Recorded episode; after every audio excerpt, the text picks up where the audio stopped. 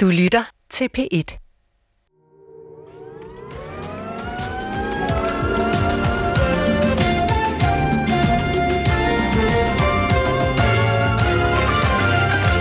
God aften og hjertelig velkommen til årets sidste Lotto. Danske spil, hvad de siger, det er jo til glæde og gavn for alle, ikke sådan? Og danske spil, det er jo også. Det er jo det, man render og siger ved danske spil. Så jeg, går ud fra, når, når, når, når de udtaler sig om, at hvis vi har en rigtig vinder, så skal han selvfølgelig have en chance. Og det mener jeg jo er. Og det kan jeg mene jo, at jeg kan bevise jo. Ikke? Men altså, det glæder jeg gavn og alt muligt. De snakker røven går. Ikke? De snakker og røven går.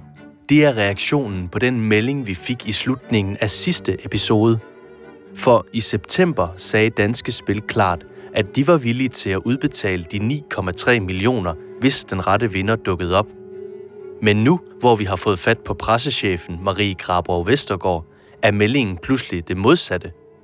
I telefonen er den klare melding fra pressechefen nemlig, at der ikke er noget at komme efter for de mange, der mener at være vinderen.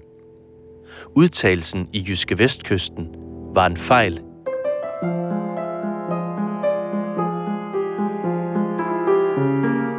Danske Spil er vendt rundt på en tallerken og siger nu, at sagen er lukket.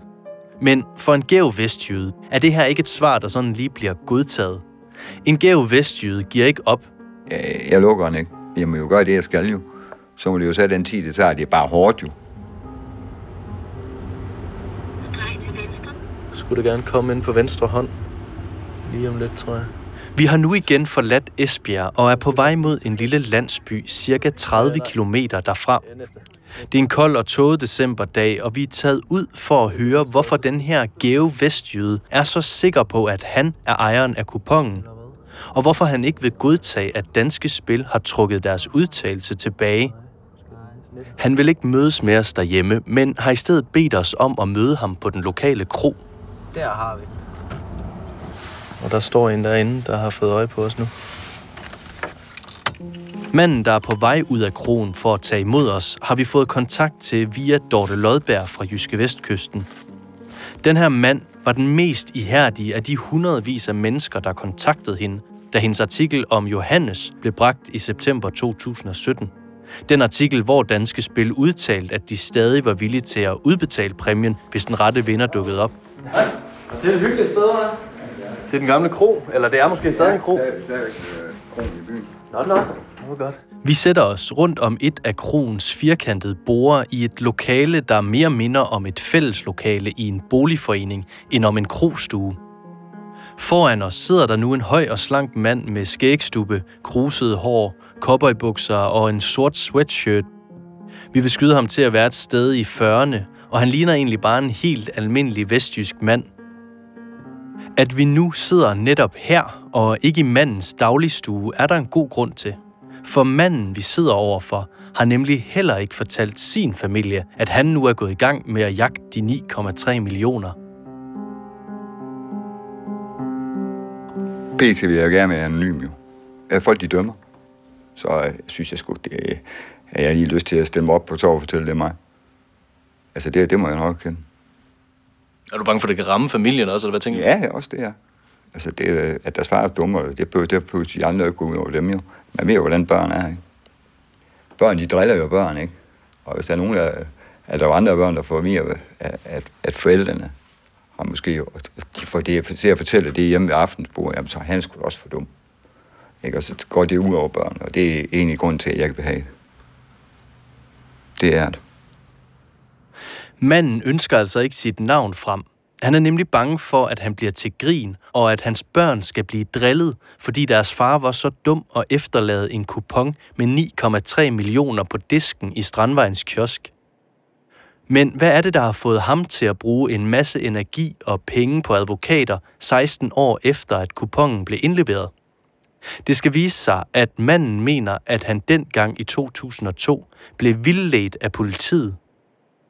Så for at forstå, hvorfor han nu er begyndt at jagte kupongen, skal vi tilbage til en decemberdag i 2001. Her kører manden til og fra arbejdsopgaver iført arbejdstøj i sin firmabil. Jeg var, var i øh, blå arbejdstøj og blå bukser og sikkerhedssko.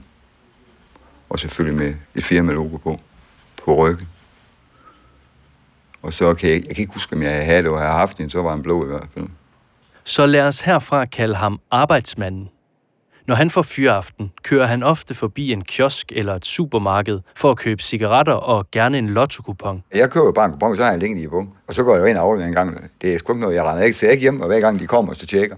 Det gør jeg ikke. Det, det, det, det har jeg sgu aldrig gjort. Derfor husker han ikke præcis, hvilken dag han afleverer kupongen i Strandvejens kiosk, men perioden husker han tydeligt. Øh, det er vel lige i starten af januar.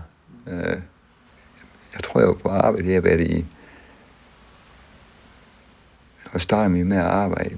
Jeg tror, det har været mandag eller tirsdag. Det er vel lige i starten, hvor jeg kommer på arbejde igen. Efter nytår. Okay. Hvor jeg så var blevet, øh, jeg var blevet fyret der. Det var den 22. eller noget, lige før jul. Havde jeg fået en fyrsæt. Den her fyring tog hårdt på arbejdsmanden. Og det ender med, at jeg ryger fra huset på grund af altså med job. I løbet af den her turbulente start på det nye år, får arbejdsmanden altså tjekket en kupon i Strandvejens kiosk. Jamen, der, der har jeg sådan set været på arbejde, og så skal jeg tilbage på det job, jeg har på det tidspunkt. Og så kommer jeg forbi, og så tænker jeg, jeg skal jo lige ind og have en tjekket. Og så kommer jeg ind, og der er så andre ting, der lige spiller ind i, at jeg er så tålmodig den dag. Og så går jeg ind, og jeg tror, der står en 3-4-5 stykker. Jeg går lidt rundt i butikken, går om bag i køen, og så tænker jeg, ah, det, det er jo, det, det, jeg finder jo ikke noget alligevel, fordi, som det PC var, ikke? Så jeg går et skridt frem og siger, om hun ikke lige kan tjekke den her. Og så kommer jeg tilbage og siger en tidspunkt. Og så går jeg ud af butikken, går ud, øh, jeg holder vel 100 meter væk derfra, og så går jeg over, og så står jeg lidt og tænker, ah, det, det var måske også dumt, det, det kunne jo være, ah, hvad er chancen? Og så kører jeg. Men så sker der noget. Ugen efter, eller faktisk om mandagen, der ryger jeg så til København. Arbejdsmanden bliver sendt til København for at arbejde i en to ugers tid, og tænker ikke mere over den her kupon, han efterlod. Og kommer hjem og får at vide af, af min bror, han siger, der var en, der har afleveret en derude. Det, det, her, det har jeg jo gjort. Men der er jeg så ikke, jeg har så ikke hørt, hvor det var henne, at man skulle henvende sig. Det har jeg ikke fået noget at vide om. Jeg tog bare ud i butikken, hvor jeg så snakker med en mandlig, en mandlig øh, ekspedient. Og så siger jeg, jeg godt lige hente med mandagen. Jamen, det var så bare, der, der har over til bare politi. Og så tænker jeg så ikke mere over det. Fordi jeg går ud fra, når folk de siger noget, så passer det. Ikke? Og netop det her skal vise sig at blive det kritiske punkt for arbejdsmanden. For i stedet for at sende ham videre til Sæding politi, som jo er dem, der står for efterforskningen, så bliver han sendt videre til Varde politi. Så på et tidspunkt, en uge måske, eller ja, i, løb, i løbet af kort tid, så tager jeg telefonen, og så ringer jeg til Varde og spørger bare, jeg præsenterer mig. Og så siger jeg, det angår den der lotskupon. Og hvad det hedder. Jeg skulle bare høre, om der ikke var nogen øh, hvad det specielt kendetegn på den. Jamen, han skulle bare lige vide, hvornår jeg havde købt den, og hvor jeg havde købt den. Jeg siger, det er ikke det, jeg spørger om. Jeg spørger bare, om der ikke var nogen specielt kendetegn på den. Øh, det siger han, det er det ikke. Nå, okay, jamen, så, så kan det jo ikke være den, jeg har afleveret. Og det er jo så det, jeg går ud fra. Fordi når jeg får at vide af politiet, at de siger, at der er ikke nogen specielt kendetegn på. Det var den besked, jeg fik. Samtalen med Varde politi viser sig at være årsagen til, at arbejdsmanden aldrig kommer videre med sagen. Og derfor gør han ikke mere ved det, før den dag i 2017, hvor han noget overraskende får at vide, at det slet ikke var Varde politi, han skulle kontakte. Og det forklarer jo selvfølgelig også, hvorfor jeg egentlig ikke kom videre. Fordi politiet har sagt til mig, at det er jo slet ikke vores område, der skulle tage fat i dem. I stedet for et eller andet sted at spørge mig, om noget de et eller andet sted ikke ved noget om. Ikke? Fordi det er de åbenbart ikke gjort. Journalisten Dorte Lodberg fortæller ham, at det var Sæding Nærpoliti, der havde sagen. Og den oplysning kombineret med, at Danske Spil i artiklen siger, at de stadig er villige til at udbetale præmien, tænder et håb i arbejdsmanden. Måske kan han stadig få den præmie, han mener at være berettiget til. Jeg vil også sige, at jeg bliver nok lidt confused over Så tænker jeg, har man så stadigvæk chancen for at få det, det der egentlig tilkommer en, ikke? Så kommer, går jeg lige et stykke tid, så sender jeg så en mail og henvender mig. Og så ugen efter, så begynder jeg at rykke. Specielt danske spillere ringer jeg til. Så siger man, hvad, hvad sker der? Siger man ikke hører noget. Fordi jeg gik ud fra, at det kun var mig jo, ikke? Altså, jeg tænkte, det kunne jo ikke være andre jo. Jamen, der var 200, så siger hvad, hvad siger I? Altså, man skulle jo også kunne bevise, at det er ens kupon, ikke? Altså, det er jo ikke noget, der er hentet ud af luften. Arbejdsmanden mener nemlig også at kunne bevise, at det er hans kupon. Kan I huske, at han fortalte om den turbulente periode i starten af januar, hvor han blev fyret og endte med at gå fra hus og hjem? Han siger, at der er noget på kupongen, et kendetegn, som refererer til den her periode. Vil du tegne det for mig? Jeg, jeg kan vise dig noget af det, Ja. hvis vi kan sige det. Men det er jo selvfølgelig... Øh, det, er, det er jo ikke sådan noget, som de så ud dengang i hvert fald, kan jeg så sige. Men nu vender du den om, kan jeg se. Ja, det gør jeg. Ja, du vender den om her. Ja, det gør jeg. Fordi her, der stod en masse ting her og med småt. Så stod der noget hernede. Så før i tiden, der var der sådan en rubrik her. Hvor folk de kunne skrive navn eller ret. Og så begynder han at tegne. Hvorfor at du ved, at det er netop at det her, der er på kupongen? Fordi det er mig, der har lavet det. Og det er 16 år siden. Hvordan kan du huske, at du tegnede netop det her på den kupon? Var det noget, du tit tegnede, eller? Ja. Det er noget, jeg lærer på en kursus engang. Så når folk de sidder og snakker, så ser du med en kuglepen. Hvis folk de ser og snakker, og så tager man lige et stykke papir. Nå ja, ja. Og så ser folk og laver et eller andet på, på et stykke papir. Og der var mere, sagde du, Ja, som du ikke vil løfte sløret for. selvfølgelig vil jeg ikke det. Og det er fordi, du er... Hvor- Hvordan kan det være, at du ikke vil løfte sløret for, hvad det er, du har tegnet? Jamen, hvi- hvi- hvis jeg går ud og gør det, så er jeg jo lige pludselig andre, der ved det. Og jeg ved jo, nu er der jo få, der ved, hvad der er på. Men jeg ved jo lige præcis, hvad der står med. Og det er jo klart, det er derfor, jeg ikke gør det. Arbejdsmanden har altså tegnet en tegning, og den er ikke til at tage fejl af.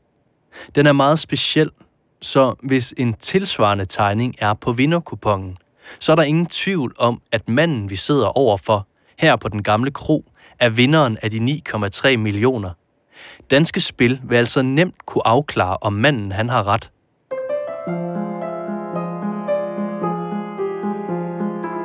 Arbejdsmanden hyrer derfor en advokat, der skal hjælpe ham med at føre sagen. Vi har fået den korrespondence, der er mellem arbejdsmandens advokat og Danske Spil. Den 20. september 2017, altså 10 dage efter, at Danske Spil har udtalt, at de stadig er villige til at udbetale præmien, skriver advokaten følgende. Jeg har fra min klient modtaget kopi af tre mails, som han i indeværende måned har sendt til Danske Spil, men uden at have fået en reel tilbagemelding derpå. Jeg er selvfølgelig på det rene med, at adskillige angiveligt har henvendt sig som den heldige vinder, og at der er mange lykkeridere. Min klient har oplyst mig, at han er i stand til at beskrive de særlige kendetegn, håndskrevet på lottokupongen, og jeg kan forstå, at det vil være muligt at sammenligne fingeraftryk med de fingeraftryk, der er på lottokupongen.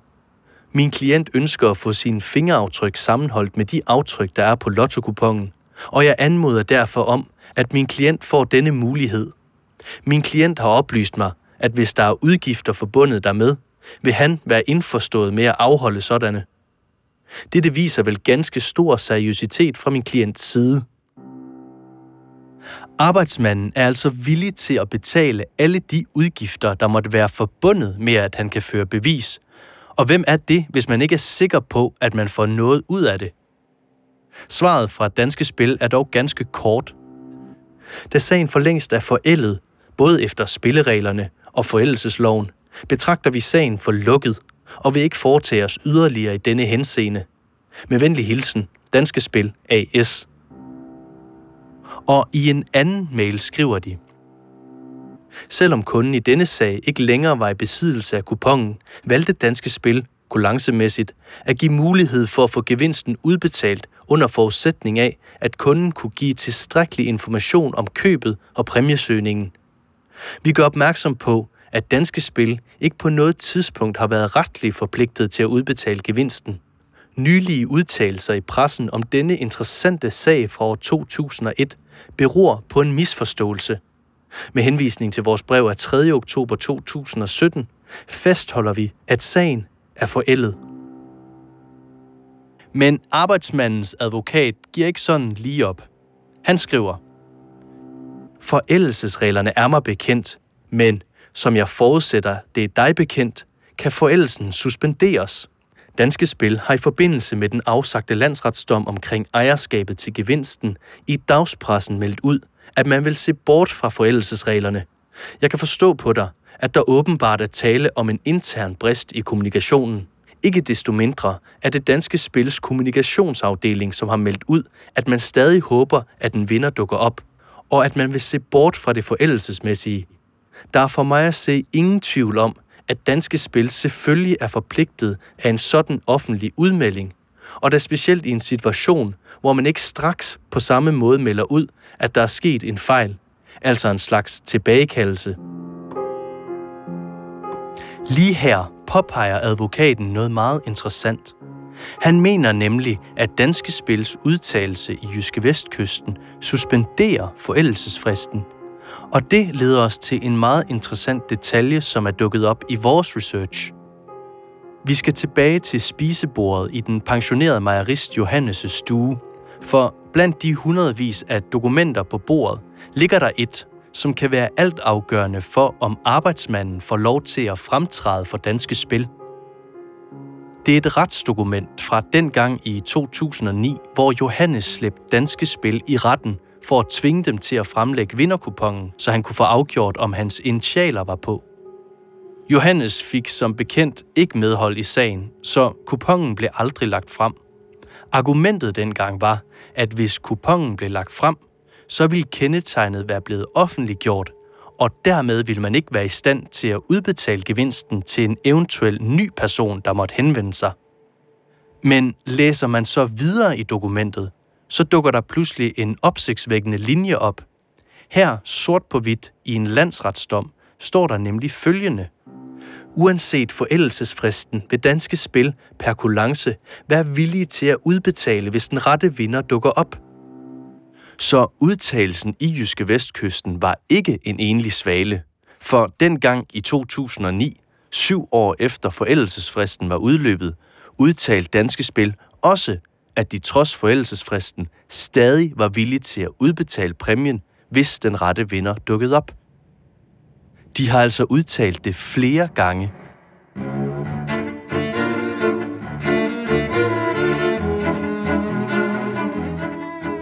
Den her nye oplysning ringer vi og præsenterer for arbejdsmandens advokat. Og hvad, hvad betyder, altså, betyder det noget, sådan et dokument her, at det findes for, for jeres sag? Jamen det, det synes jeg da, fordi allerede dengang har man jo, om end øh, i, i, i en konkret øh, twist, øh, der har man jo i hvert fald i et retsmøde, telefonretsmøde, øh, udtalelser, som man har gjort, og det er skrevet ned til, øh, til, til, til retsbogen. Og, og det synes jeg da, man, man roligt kan, øh, også kan forelægge danske spillere og sige, nu hør nu her, hvorfor siger I sådan øh, i, i et retsmøde til en dommer, for det bliver skrevet til retsbogen, og så vil I ikke længere stå ved det. Så du, så du mener, at det, det her går ind og styrker jeres sag? Absolut. Denne her oplysning får os arbejdsmanden til at tro på, at han stadig har en mulighed for at bevise, at han er den retmæssige ejer. Jamen, jeg håber jo på, at jeg får en chance, som jeg lidt blev snydt for sidste gang. Jo hvor jeg, jeg, jeg, jeg ved ikke, om man skal sige snydt. Det, det, det er også så meget sagt, fordi det er jo stadigvæk mig, der er dum at være aflevere noget så godt fra altså, Det er der ingen tvivl om. Er det her for pengenes skyld, eller for retfærdighedens skyld? Eller? Jeg tror, det er mere for at få ro i sindet. Altså, jeg er, gået, jeg er jo totalt gået med det i 15-16 år. Og det, det, det, selvfølgelig tænker du ikke over hver dag, men tit, hvis du ser et eller andet, der er små ting, der bliver sagt. For eksempel, når folk de snakker om den store gevinst så inden så plejer jeg at gå. Hvorfor? Ja, fordi jeg ved jo, jeg har haft den jo.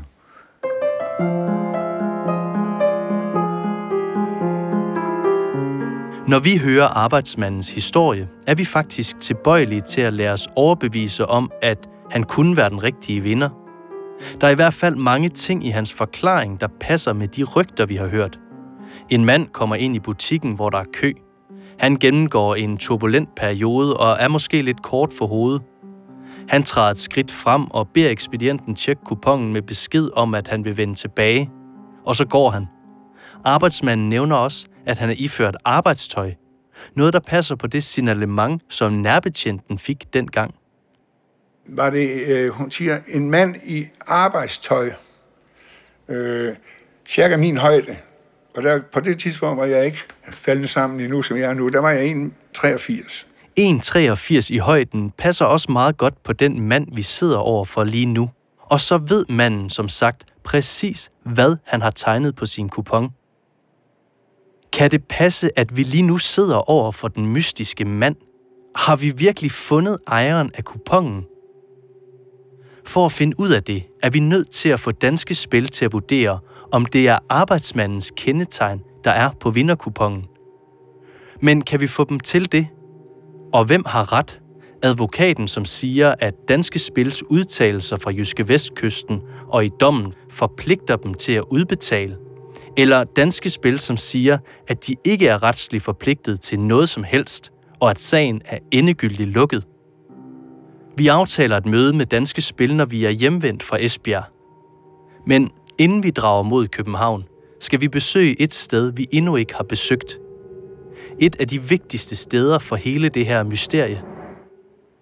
Vi skal en tur tilbage til det sted, hvor Strandvejens kiosk engang lå. Bare gå ind derovre.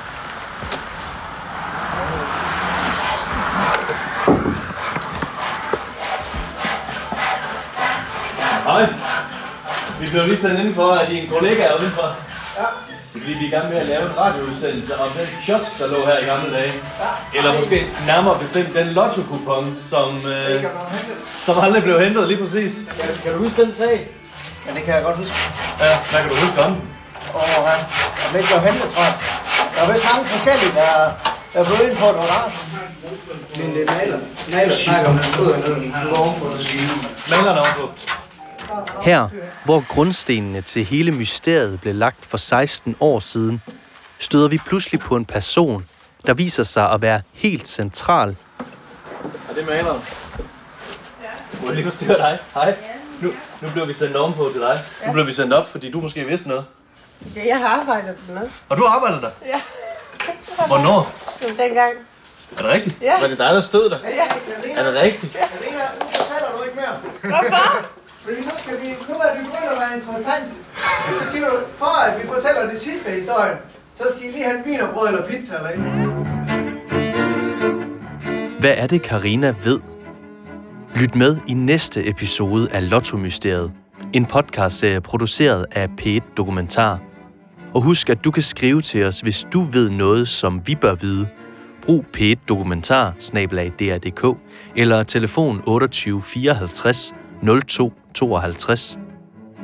Udsendelsen er tilrettelagt af Nikolas Durup Thomsen og mig selv. Jeg hedder Jens Wittner Hansen. Klip og montage er lavet af Sine Mandsdotter og redaktør er Jesper Hyne.